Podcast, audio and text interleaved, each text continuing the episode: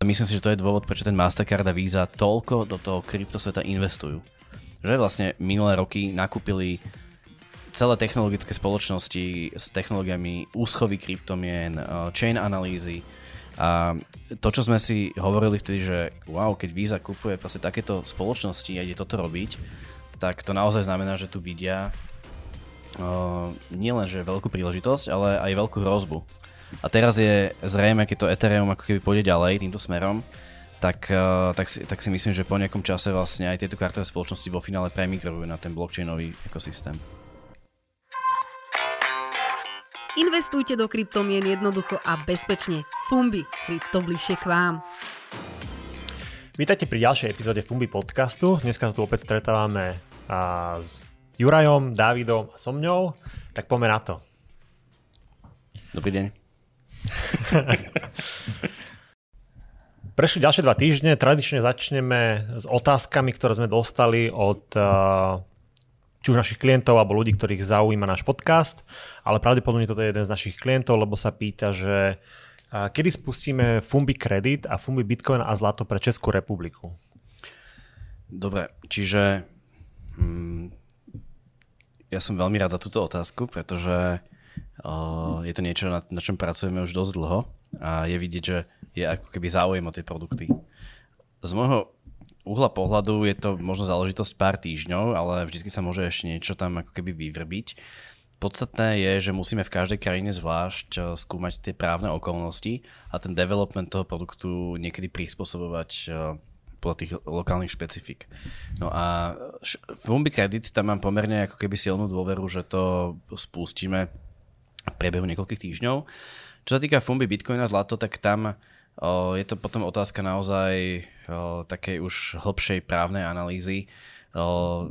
Totiž ide o to, že v kryptomena Pax Gold, ktorá, ktorá je reprezentáciou fyzického zlata, môže byť považovaná možno za komoditný derivát alebo nemusí a veľa to potom závisí od e, interpretácie v každej lokálnej krajine. No a tu nemáme celkom ešte istotu, že by to bolo v Česku OK, pracujeme na tom a snažíme sa nájsť ten spôsob, ako to, ako to spraviť tak, aby to bolo úplne 100% v súlade s legislatívou. A, a nielen s legislatívou, ale aj aby to bolo akceptované tými tými úradmi, ktoré to dozerajú, že to je v poriadku.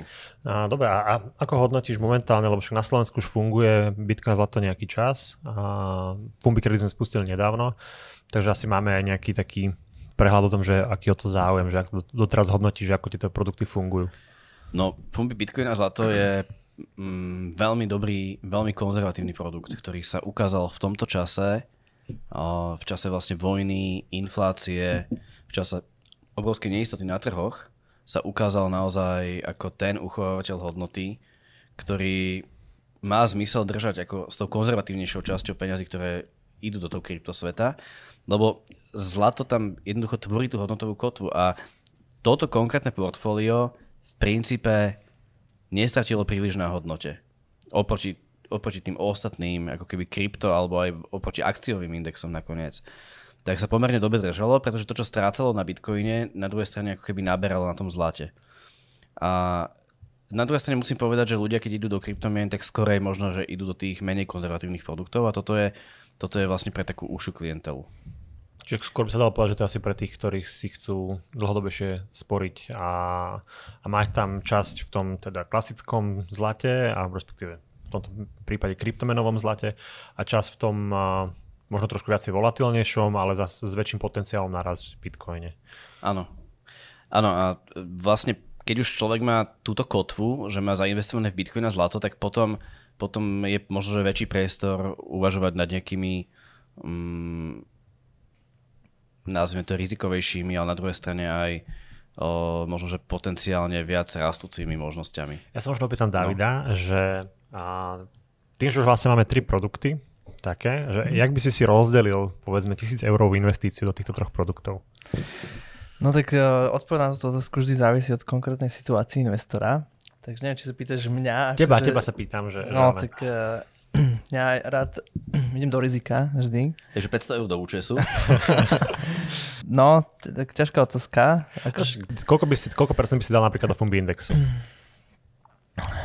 Lebo No, ty to, keď zoberieš, 50. Asi. 50% by sa do fondu mm-hmm. indexu, a dobre, lebo berme to, že medzi tými troma je to tak, taká stredná cesta, ktorá je, alebo môže byť volatilnejšia asi ako Bitcoin a zlato, ale zase je to uh, ten uh, nápor investície sa rozprostia do tých viacerých kryptomien, ktoré sú rebalancované, kdežto keby si si vybral iba povedzme, že Bitcoin alebo Ethereum v tej vlastnej voľbe, tak proste staviaš ako keby na jednu kartu. Hej, však videli sme to, že ten inde- index performuje teda lepšie ako samotný Bitcoin, napríklad ten minulý rok, keď si to zoberieme. A hej, samozrejme v týchto medvedích časoch uh, je to mm, ťažoba na oči sa na to pozerať trochu, ale samozrejme zase v období, keď uh, príde ten ďalší bíči trh, tak si myslím, že zase ukáže, že tie altcoiny to budú ťahať rastom asi zase o niečo možno viac ako Bitcoin. Takže ty by si nešiel do Bitcoin a zlato primárne, ale primárne do indexu. Asi hej. Alebo kľudne do toho nášho nového pripravovaného portfólia stakingového. Dobre, ideme, ideme na to. To bola vlastne ďalšia otázka a teda môžeme asi premostiť, že či Fumbi poskytuje nejaký pasívny príjem. Tak, čiže prichádzame s novým produktom a teraz mm, naši sledovateľe nášho podcastu budú asi prví, ktorí sa tam dozvedia, že? Áno, áno, podľa všetko, hej. Ešte sme to nikde nekomunikovali. Uh, tak um, v priebehu opäť, že niekoľkých týždňov už, má, už pôjde von nový produkt, ktorý teda by mal ísť aj v Českej republike, nie len na Slovensku. A je to, je to produkt, ktorý voláme Fumbi Staking Portfolio. My sme, my sme ako keby dosť, e, dosť dlho dostávali tie dopity od klientov, že oni by chceli, ako keby sa to krypto stakeovalo, aby, aby nesedelo iba tak v tej, um, v tej, v tej studenej úschove. No a veľmi dlho sme to zvažovali, ako na to ísť. Uh, videli, sme, že, videli sme, že čo sa stalo s Lunou. Hej? Že vyložene vybrať si nejakú kryptomenu a zastejkovať ju ako jednu, jedinú, je naozaj dosť rizikový prístup, lebo tie proof of stake kryptomeny sú dosť experimentálne stále a môže sa teda niečo udiať. Čiže ten najrozumnejší prístup, ako k tomu i, pristúpiť, je naozaj portfóliový, tak ako to máme v indexe. A preto, preto vlastne prídeme s portfóliom, v ktorom budú iba proof of stake kryptomeny, uh, ktoré budú teda prinášať tým klientom pasívny príjem. Ale tu, pozor. Tu by ste chcel zastaviť, lebo ja by som nechcel povedať úplne detaily toho produktu. Áno, a detaily ani nehovorím. No, to, to, bude, to bude ešte prekvapenie, okay. ktoré bude podľa mňa že veľmi pozitívne pre každého, ale hm, nechcem teda zachádzať do detailov, iba do toho, že pozor na slovičko pasívny príjem, pretože pasívny príjem vo svojej podstate to je, keď máte nehnuteľnosť a máte rentu z nej napríklad, hej. Čiže tam je to isté, že pravdepodobne o tú nehnuteľnosť ako takú nemáte veľmi ako prísť, ale aj ako tá cena tej nehnuteľnosti môže samozrejme kolísať dosť. Na ale asi nie tak ako krypto. No tak zase v priebehu rokov uvidíme, teraz sme v bubline asi nehnuteľnostnej, ale, ale v podstate áno, krypto, obzvlášť experimentálne kryptomeny môžu byť volatilnejšie, čiže pokiaľ má niekto pasívny príjem 3-4% v nejakej kryptomene ročne, tak pozor, aj kurz tej kryptomeny je dôležitý a on môže popri tom stále klesať. Čiže je tam síce pasívny príjem, ale je treba si to vždy prepočítať na eurá, že nemusí to byť vždy ako... Možno by to bolo, že pasívny príjem som som kryptomien, lebo keď tam vložíš peniaze a respektíve nakúpiš to krypto, tak áno, ono to môže ísť hore-dole v eurovej hodnote, ale ten počet kryptomien sa ti bude navyšovať. Sa ti bude navyšovať a pokiaľ, pokiaľ neprepadneš uh, netrpezlivosti alebo panike a počkáš, kým to krypto pôjde hore, tak zarobíš oveľa viacej, než keby si to krypto ako keby nemal zastejkované a nemal ten pasívny príjem. Áno. Tak. Takže to si chcel asi povedať. Presne, to chcel povedať. Som ti to vyfúkol. Nevadí. V pohode, dobre. A myslím, že to je z otázok všetko. A asi môžeme začať, čo sa týka trhu, respektíve informácií z neho, tou pozitívnou správou, že za posledné dva týždne sa teda trh trošku pozviechal a ukázal trend hore, kde teda rástlo, rástli uh, asi najviac Ethereum z takých tých hlavných kryptomien, značne aj Bitcoin a teda aj celkovo sa trošku za, viacej zazelenilo na tom trhu. Vieme povedať, čím to bolo spôsobené, že či to bol nejaký akože trend, ktorý, ktorý že sme chytili nejakú spodnú hranicu toho trhu, alebo, alebo je to len nejaký taký akože tak sú na to rôzne názory, ale tak nejakú hranicu sme chytili určite. A teraz otázka, či či sa teda ešte raz, alebo možno aj viackrát ne, ne, nepotopíme pod tú hranicu, čo je akože stále dosť možné. Ale tak videli sme, že hlavne čo sa týka toho Etherea, tak uh, je pomerne veľký záujem inštitúcií a prílev inštitučných uh, peňazí do Ethera. Súvisí trochu aj s tým, čo sme už v minulom podcaste hovorili, ten prechod na Proof of Stake sieť. Zároveň Ethereum teda oslavuje 7. výročie, takže Ethereum sieť už funguje 7 rokov. Ty si taký dosť veľký nadšenec Etherea a, a zástanca neho a preto máme vlastne aj v kancelárii Vitalika odfoteného na a jednorožcovi. Áno? Mohol by si vysvetliť, kto je Vitalik? To by mohol David vysvetliť, kto je Vitalik. Tak Vitalik je podľa mňa snáď už aj poznajú ľudia, nie? Že on taký ten geniálny zakladateľ Ethera. Samozrejme veľa ľudí, hlavne v bitcoinovej komunite ho hejtuje ale za mňa určite platí, že ten z najmudrejších ľudí v celom kryptosvete, ktorý teda okrem Ethera vymyslel rôzne ďalšie koncepty v rámci scalingu, škálovania Ethereum siete, nejaký plazma koncept a a decentralizované ICO ešte pred rokmi a veľa inovatívnych konceptov. ešte stlačať. um, mohol by si vysvetliť, čo to je? Áno, vlastne a my sme dostali podnet od nejakých našich poslucháčov, že istí členovia tohto trojčleného súboru, keď rozprávajú, tak im nie je rozumieť niektoré výrazy.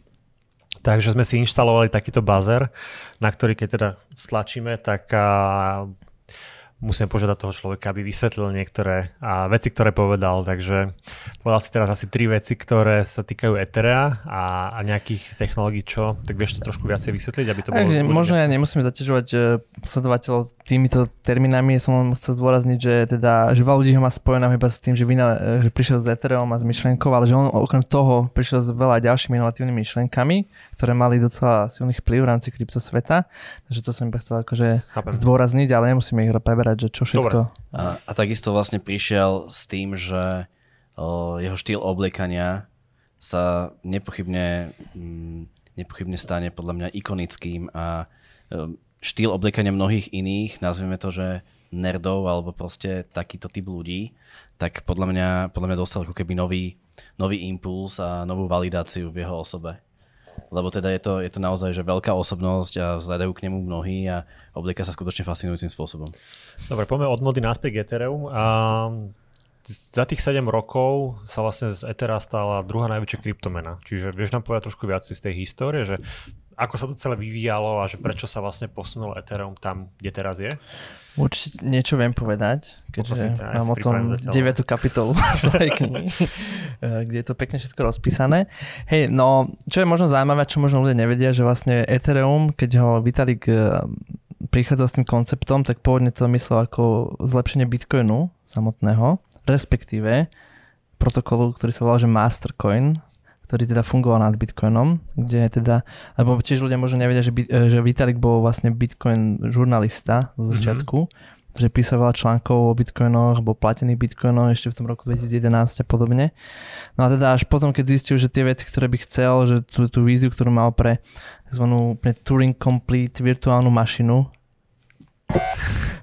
to je virtuálna mašina. To je Ethereum. okay. Myslím, že nebudú naši poslucháči radi, keď to budeš vysvetľovať takto. No, ale teda, že nejaký princípe sieť, na ktoré sa bude dať um, nahrať a, a vykonať aplikácia v princípe aké, akákoľvek, bez nejakýchkoľvek obmedzení, čo sa týka výpočtového výkonu. Čo vlastne vytvoril ako keby takýto notebook. Svetový len... počítač sa to zvykne prirovnávať, hej, že, že globálny počítač teda, ktorý teda je spustený naraz paralelne v tých tisíckach rôznych serverov po celom svete. No tak keď zistil, že na Bitcoin teda neprejde, tak e, za, za, zamyslel sa nad tým, že urobí niečo nové, svoju, svoju vlastnú sieť a teda vzniklo Ethereum. Um, okrem neho tam bolo veľa ďalších ľudí, founderov, asi 6 sa zvykne hlavne hovoriť. Čo je zaujímavé, je, že väčšina z nich teda počase odišla z Ethereum komunity. A, a založili si vlastne kryptomeny Ethereum Challengers, že? Presne tak. Cardano je také známe, tam bol ten Charles Hoskinson, potom Polkadot uh, bol takisto vlastne založené Gavinom Woodom, ktorý vlastne bol aj autorom celej tej virtual machine na e- Ethereum. Takže a je vlastne dosť sranda, že už 7 rokov, že strašne rýchlo to ubehlo A ja si pamätám, že som písal bakalárku o Ethereu ešte v roku 2014 a vtedy ešte nebolo spustené teda, alebo už paper vonku. A vtedy sme to ešte volali, že Bitcoin 2.0, že to Áno. bol ten názov. A už teraz to asi nikto nepoužíva, lebo už to nedáva zmysel. Ale tiež je vlastne zaujímavé vidieť, že ako tá komunita sa zmeni, zmenilo vnímanie Ethera v samotnej komunite kryptomenovej. Že už to nikto, už, vie, už vieme, že, alebo všetci sa vnímajú, že Ethereum není Bitcoin 2.0, ale je to proste fundamentálne niečo, niečo iné. Boli na ceste Ethera nejaké akože, značné problémy, ktorým si Ethereum prešiel, alebo že boli tam nejaké, tak mám povedať, že strasti? Boli určite, ich bolo viac. Asi tá, taká tá prvá najväčšia stras prišla vlastne asi rok po spustení. Možno si niektorí ľudia pamätajú The DAO, bol ten prípad, keď sa jednalo vlastne prvé, prvé decentralizovaná autonómna organizácia spustená na, na Ethereu, ktorá vlastne bola v tej dobe najväčší crowdfundingový projekt v histórii ľudstva. Lebo tu vyzbieral 150 miliónov dolarov, v Etheroch samozrejme, vtedy bola cena Ethera okolo 20 dolarov. A vlastne čo sa stalo v priebehu nás pár dní potom, že objavila sa tam chyba v kóde, ktorá bola využitá hackerom, ktorý stade z toho fondu začal vyťahovať postupne peňažky a vyťahol vtedy, myslím, že tretinu tých peňazí, okolo 50 miliónov dolárov, čo v tej dobe myslím, že bolo že zhruba že, že 10% všetkých eterov, ktoré Wow. boli v obehu.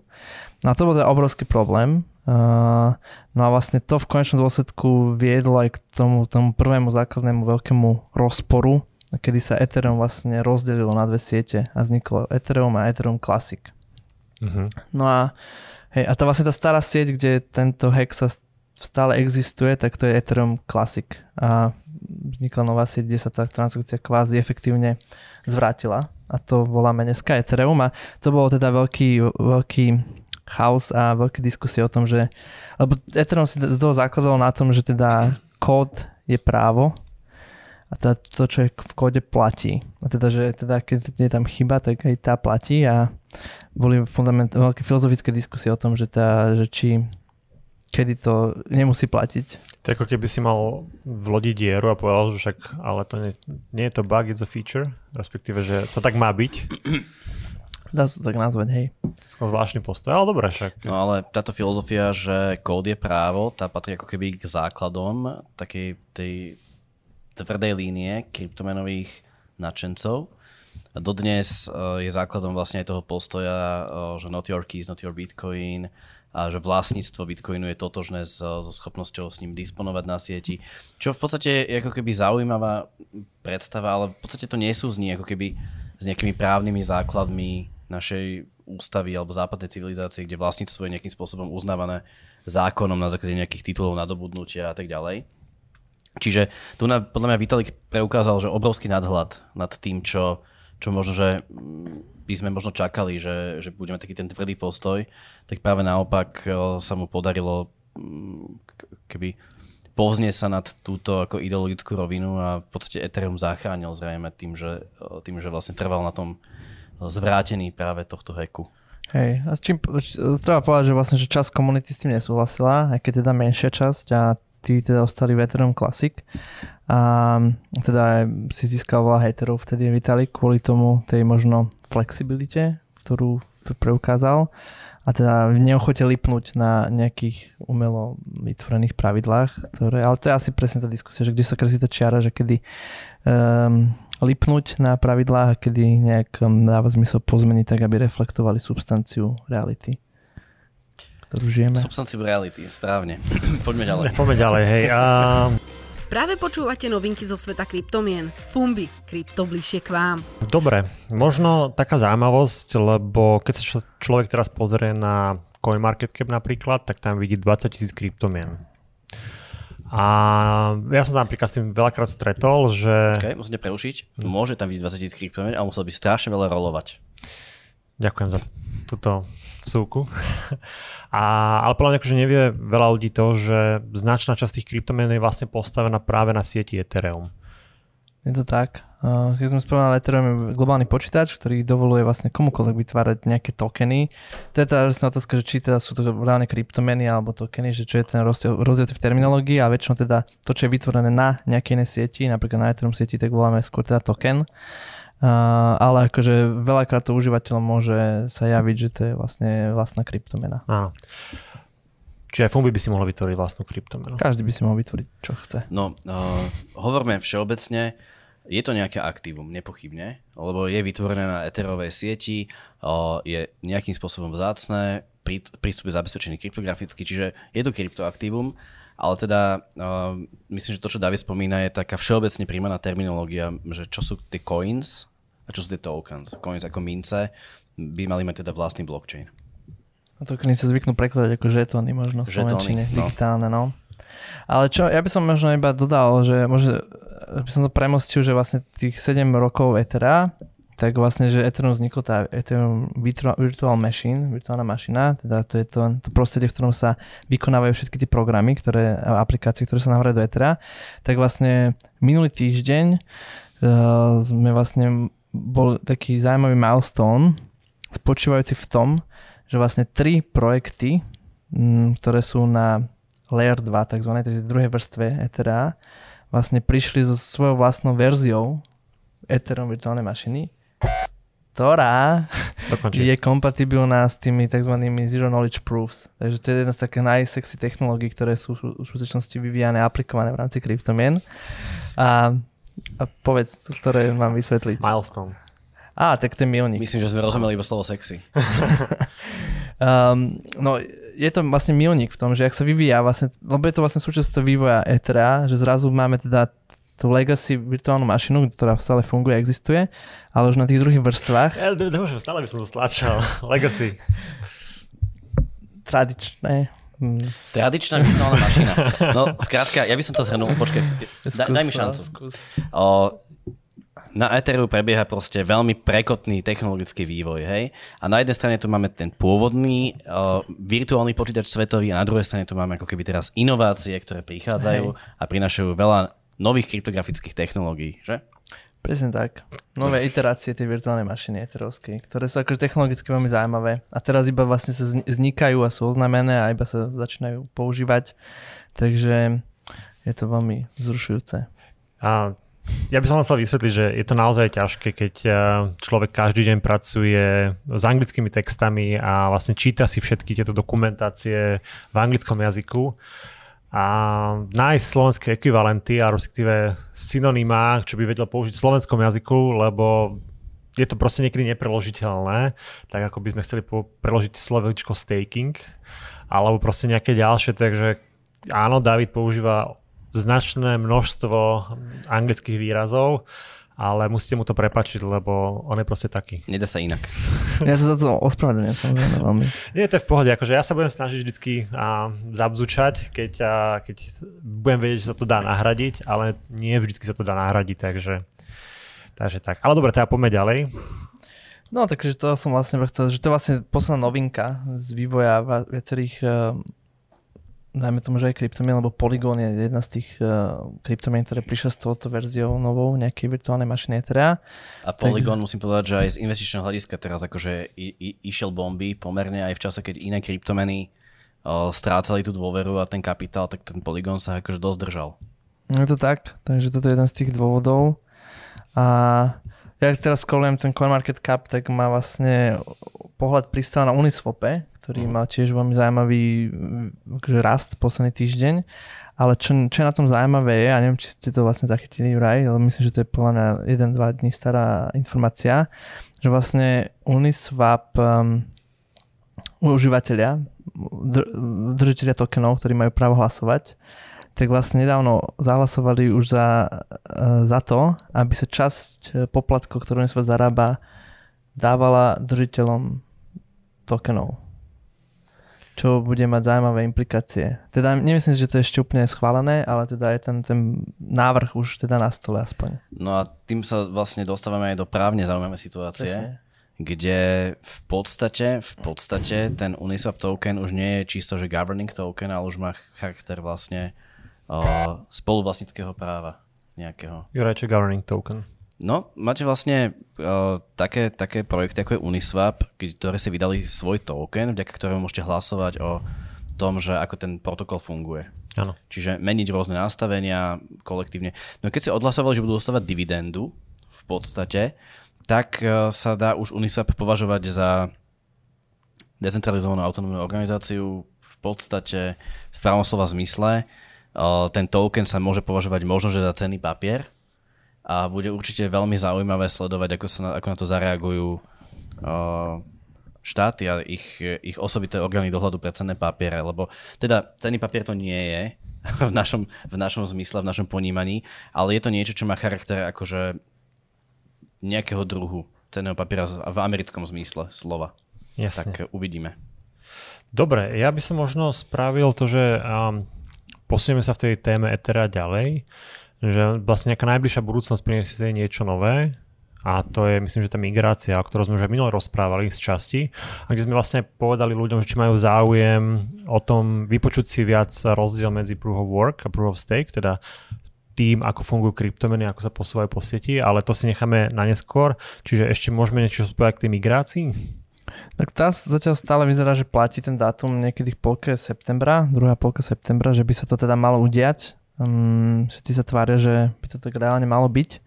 Takže myslím, že v nasledujúcich jednom, dvoch týždni bude migrácia z jedných testnetov, posledný testnet Etherovi uh, sa bude migrovať a teda potom o mesiac na to už aj hlavná sieť. Takže to bude určite veľký, veľa očakávania bude zo, zo všetkých strán v tomto smere. A celý svet bude čakať, že či to náhodou nespadne a nepokašle sa to a keď nie, tak to bude veľká vec. A keď áno, tak tiež. No to skáže, kedy si povieme, že to teda nespadlo. Pokulky. Áno. To je... Lebo spadnúť to môže kedykoľvek, v princípe. No, ale uh, ja si myslím, že aby to zase nevyzeralo tak nebezpečne, tak uh, práve preto sa ten merch odkladal tak, tak dlho. Hej. Pretože myslím si, že Vitalik so svojimi developerskými armádami venovali obrovské množstvo úsilia tomu, aby to Ethereum mohlo prejsť bezpečne z Proof of Work na Proof of Stake, čiže... A hlavne potom, čo ano. videli, čo sa stalo na Lune, tak asi o to, o to viac sa snažili, aby to bolo... Ale ne, nejak, že Luna nemala takže technologický problém. Nie, vieš. ale chápe, že hoci aký technologický problém, čo tam môže byť, tak môže priniesť to, že bude Od, pad. Otrasie dôverou. Odrasie dôverou tej kryptomeny, takže nehovorím, že technologickej strany, ale tej renome. Ak vám náhodou ušlo, čo sa stalo s Lunou, tak si to môžete pozrieť v podcaste číslo 11. A ja si myslím, že vzhľadom k, k tej vážnosti a k tomu, že aká je tam, aká je tam ľudská sila alokovaná a ako dlho sa to už odkladalo, aby sa všetko vyžehlilo a zaistilo, tak ja sa toho až tak veľmi neobávam a skôr si myslím, že to bude deň, ktorý sa bude potom oslavovať e, ešte roky následovné, podobne ako sa oslavuje teraz v Bitcoine Pizza Day, tak asi proste ten merch bude takým novým sviatkom v 21. storočí. Zároveň treba povedať, že vlastne, že to je ešte iba jeden z ďalších tých milníkov, ktoré sú na ceste k, k dokonalému Ethereu, že tento samotný update nebude úplne riešiť to škálovanie, že na to si budeme musieť počkať ešte ďalších niekoľko mesiacov, takisto eh, čo sa týka stakingu Etherea, tak stále sa nebudú vedieť dať eh, keby tie odmeny zo stakingu eh, odomknúť, takže to zase niekoľko ďalších mesiacov ešte budeme musieť čakať. Takže je tam ešte akože stále toho pomerne dosť veľa, čo sa, čo sa rieši. A myslíš, že na konci to Ethereum zvládne ale 100 tisíc transakcií za sekundu? Tak akože určite áno v jednom bode v čase. Tak 3-4 roky by som typol. Ja chcem povedať k tomu, že v podstate hovorí sa, že Visa procesuje nejakých 20 tisíc alebo 25 tisíc transakcií za sekundu, ale to je iba maximálny pík, ktorý ako keby môže nastať a dlhodobo by to nebolo dobré. A typicky je to koľko, David? Pár tisíc iba v podstate. Hej, pár tisíc. Hovorí sa, ja tak počul som rôzne zdroje, teda v tých píkoch som počul, že aj 40 50 tisíc je možno asi ten úplný, úplný pík, typujem, ale... Áno, hej. ale čiže keby Ethereum, Ethereum um, došlo úplne k tomu potenciálu, ktorý je tam predpokladaný, tak uh, znamenalo by to, že je to autonómna, decentralizovaná sieť, schopná klírovať viac transakcií na konštantnej báze, než zvládnu tie najväčšie súčasné siete na svete, ktoré sú centralizované a veľmi hlboko regulované a produkujú obrovské náklady, uh-huh. tak tu by vlastne bol autonómny software schopný po svete klírovať 100 tisíc transakcií za sekundu. V podstate by sa tým finančné služby toho klasického typu, kartové schémy a podobne stali úplne obsoletnými si myslím. A tak asi úplne hneď nie, bolo by to určite znač, značný akože prerod. Predsa len asi by si musel nahradiť značnú časť postterminálov a takýchto No vecí. jasne, ale akože obsoletnosť biznis modelu tým uh, sa nejakým spôsobom sa to nevylučuje. Len zotrvačnosť samozrejme by tam ešte bola určite veľa rokov. Veľa rokov. Ale myslím si, že to je dôvod, prečo ten Mastercard a Visa toľko do toho kryptosveta investujú.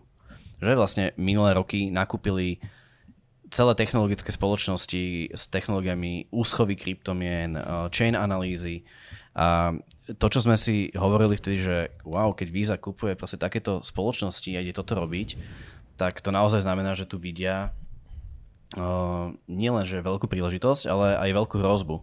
A teraz je zrejme, keď to Ethereum ako keby pôjde ďalej týmto smerom, tak, uh, tak, si, tak si myslím, že po nejakom čase vlastne aj tieto kartové spoločnosti vo finále premigrujú na ten blockchainový ekosystém.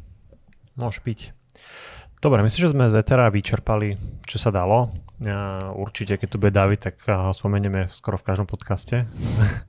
Ale celkom zaujímavá správa vlastne bola za posledné dva týždne, čo teda asi málo kto čakal, a teda, že Tesla predala značnú časť svojich bitcoinov.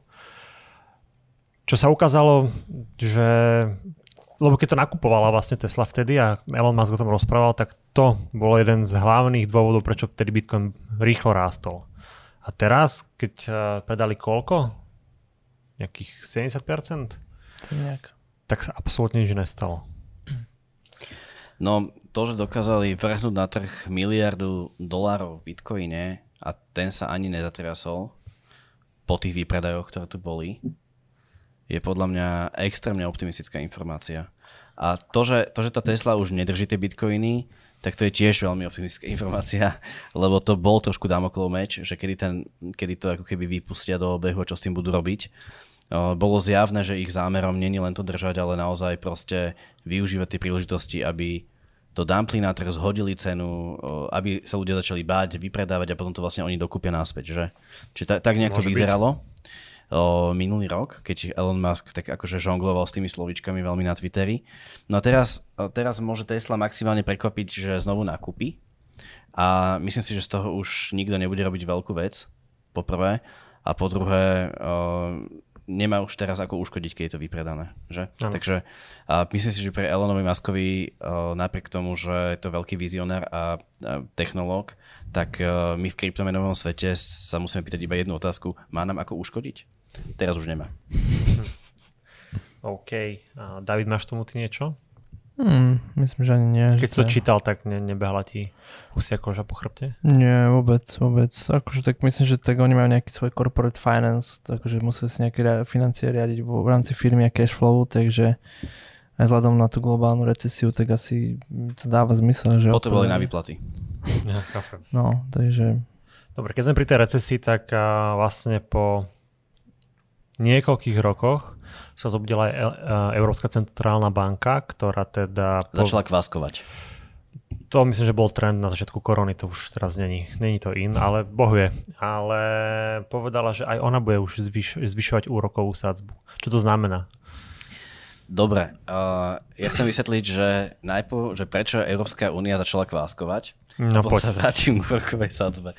Nie, toto vlastne bola celkom zaujímavá diskusia na Facebooku pod nejakým postom Juraja Karpiša, čo je jeden zo slovenských veľmi zaujímavých ekonómov, ktorý veľmi dlho a konzistentne uh, presadzuje to, že peniaze by mali byť decentralizované, rigidné, nemali by to byť proste peniaze, ktoré môže vláda ovplyvňovať takýmto spôsobom a financovať si svoje deficity a tak ďalej. Čiže uh, on dlhodobo predpovedal, že sa dostaneme do situácie tejto vysokej inflácie, ktorá bude veľmi ťažko krotiteľná kvôli situácii so štátnymi dlhmi napríklad, alebo aj inými dlhmi. A momentálne preto ako nikoho z tých, ho sledujú, tiež neprekvapila tá inflácia, ale čo všetkých prekvapilo, že ECBčka na tú infláciu zareagovala správou, že ide sa venovať uh, opatreniam pre plnenie klimatických cieľov. Okay. Čo je teda zvláštne, lebo teda ECBčka má jeden hlavný, alebo jeden jediný mandát a to je udržovať cenovú stabilitu.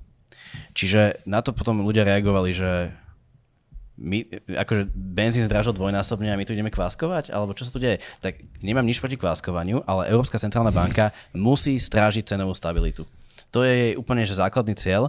Všetko ostatné sú iba také okrasné veci na, uh, ako klíma je veľmi dôležitá, ale centrálna banka musí strážiť cenovú stabilitu. No a preto zvýšila úrokové sadzby uh, prvýkrát a možno, že nie naposledy, lenže nemá veľký priestor. V tej Amerike je priestor pre zvyšovanie sadzieb trošku väčší. Ty tiež zvyšovali teraz. Áno. A, Znova. Áno. Opäť. A pretože tam je veľký ten úrokový diferenciál, tak vlastne teraz euro už je spomenuli slabšie ako dolár. Neviem, či aj aktuálne, ale jeden čas bolo chvíľku. Je, je to, momentálne to je veľmi blízko k sebe jedna. a je euro stále trošku silnejšie, ale dobehlo to dosť. Tak, čiže vysoké úroky v Amerike ešte môžu nejaký čas byť, tým pádom môžu bojovať s infláciou, ale v Európe už aj toto zdvihnutie tých sadzieb o to 0,5%, tuším to bolo, tak, uh, tak spôsobuje veľké problémy a museli sa vymyslieť mechanizmus, ako neskrachuje Taliansko. Uh, nemilme sa, mechanizmus ako neskrachuje, znamená, že musia ísť peniaze od k niekomu inému. Hej?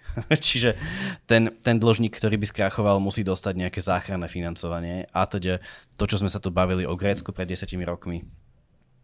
No a keď tá Európska centrálna banka bude pokračovať a bude dvíhať tie úroky, tak sa pýtam, čo bude s uh, francúzskom, belgickom, proste, čo bude s Gréckom samozrejme. Uh, keby tieto štáty začali krachovať, tak tu pravdepodobne celý finančný systém ako keby sa musí zresetovať. Uh-huh. Že to by proste všetci veriteľia, banky, dôchodkové fondy, hej, došli o... Prvý, druhý pilier? No, proste bola by to naozaj, je to zvykne volať zombie apokalypsa, čiže aby k tomu neprišlo, Európska centrálna banka nemôže naozaj zvyšovať tie úrokové sadzby tak veľmi a preto si myslím, že oni sa skôr snažia zvyšovať tie očakávania vyšších úrokových sadzieb, aby tú infláciu skrotili, ale že myslím si, že, že v realite naozaj by nemohli ísť veľmi vysoko. Myslím, že toto zvyšovanie má hlavne v Amerike nejaký deadline, respektíve, že kedy by sa mohol vidieť koniec toho zvyšovania.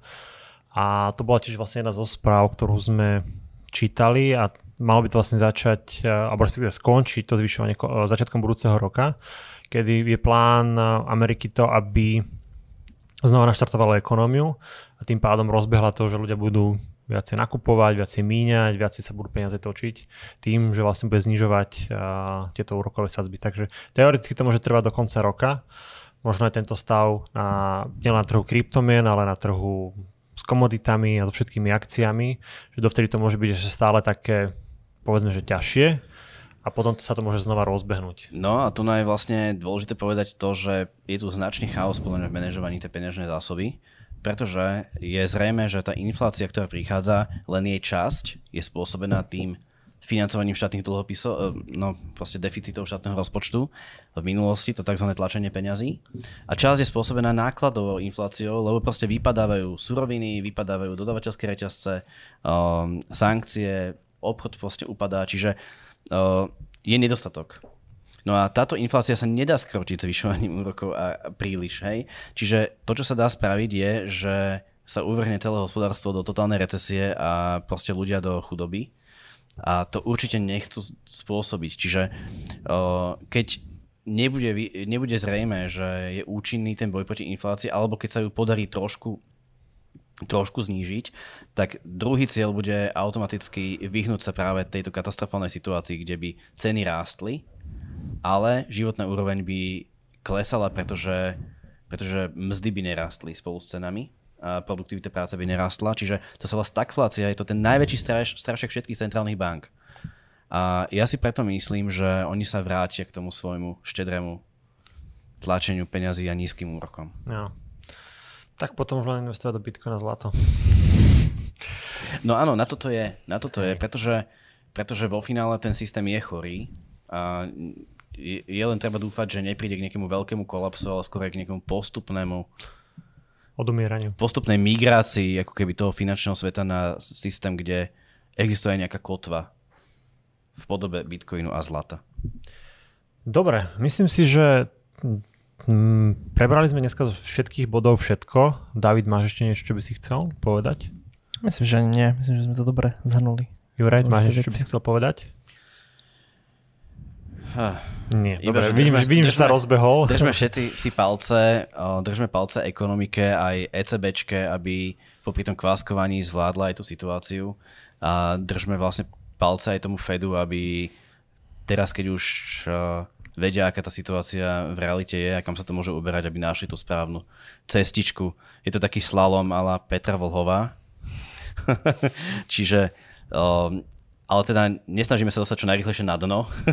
Práve naopak, musíme kľúčkovať medzi rôznymi prekážkami, takže je to teraz uh, všetko o tom, že ako rýchlo sa podarí vyriešiť situácia s Ukrajinou a s Ruskom, ako, ako rýchlo sa podarí um, zvládnuť ten, ten inflačný problém a potom si myslím, že sa ako keby môžu, môžu vrátiť tie rastové časy. Super. Ja už tiež nemám čo povedať, takže chcel by som vám poďakovať všetkým veľmi pekne, že ste nás znova vypočuli a pozreli. A klasicky, ak máte nejaké otázky alebo chcete niečo vedieť o trhu kryptomien alebo o Fumbi, napíšte nám do komentára. A či už pod video alebo na Facebook, budeme veľmi radi a určite to rozoberieme v ďalšom dieli. Takže chalani, ja vám veľmi pekne ďakujem, že ste si dneska našli čas a že ste nám povedali všetko, čo ste vedeli a čo ste nevedeli. A vidíme sa v ďalšom videu. Pekný deň, dovidenia. Majte sa. Práve ste počúvali podcast od Fumbi. Ak nechcete, aby vám ušli novinky zo sveta kryptomien, odoberajte náš kanál a sledujte nás aj na Instagrame, Facebooku a YouTube.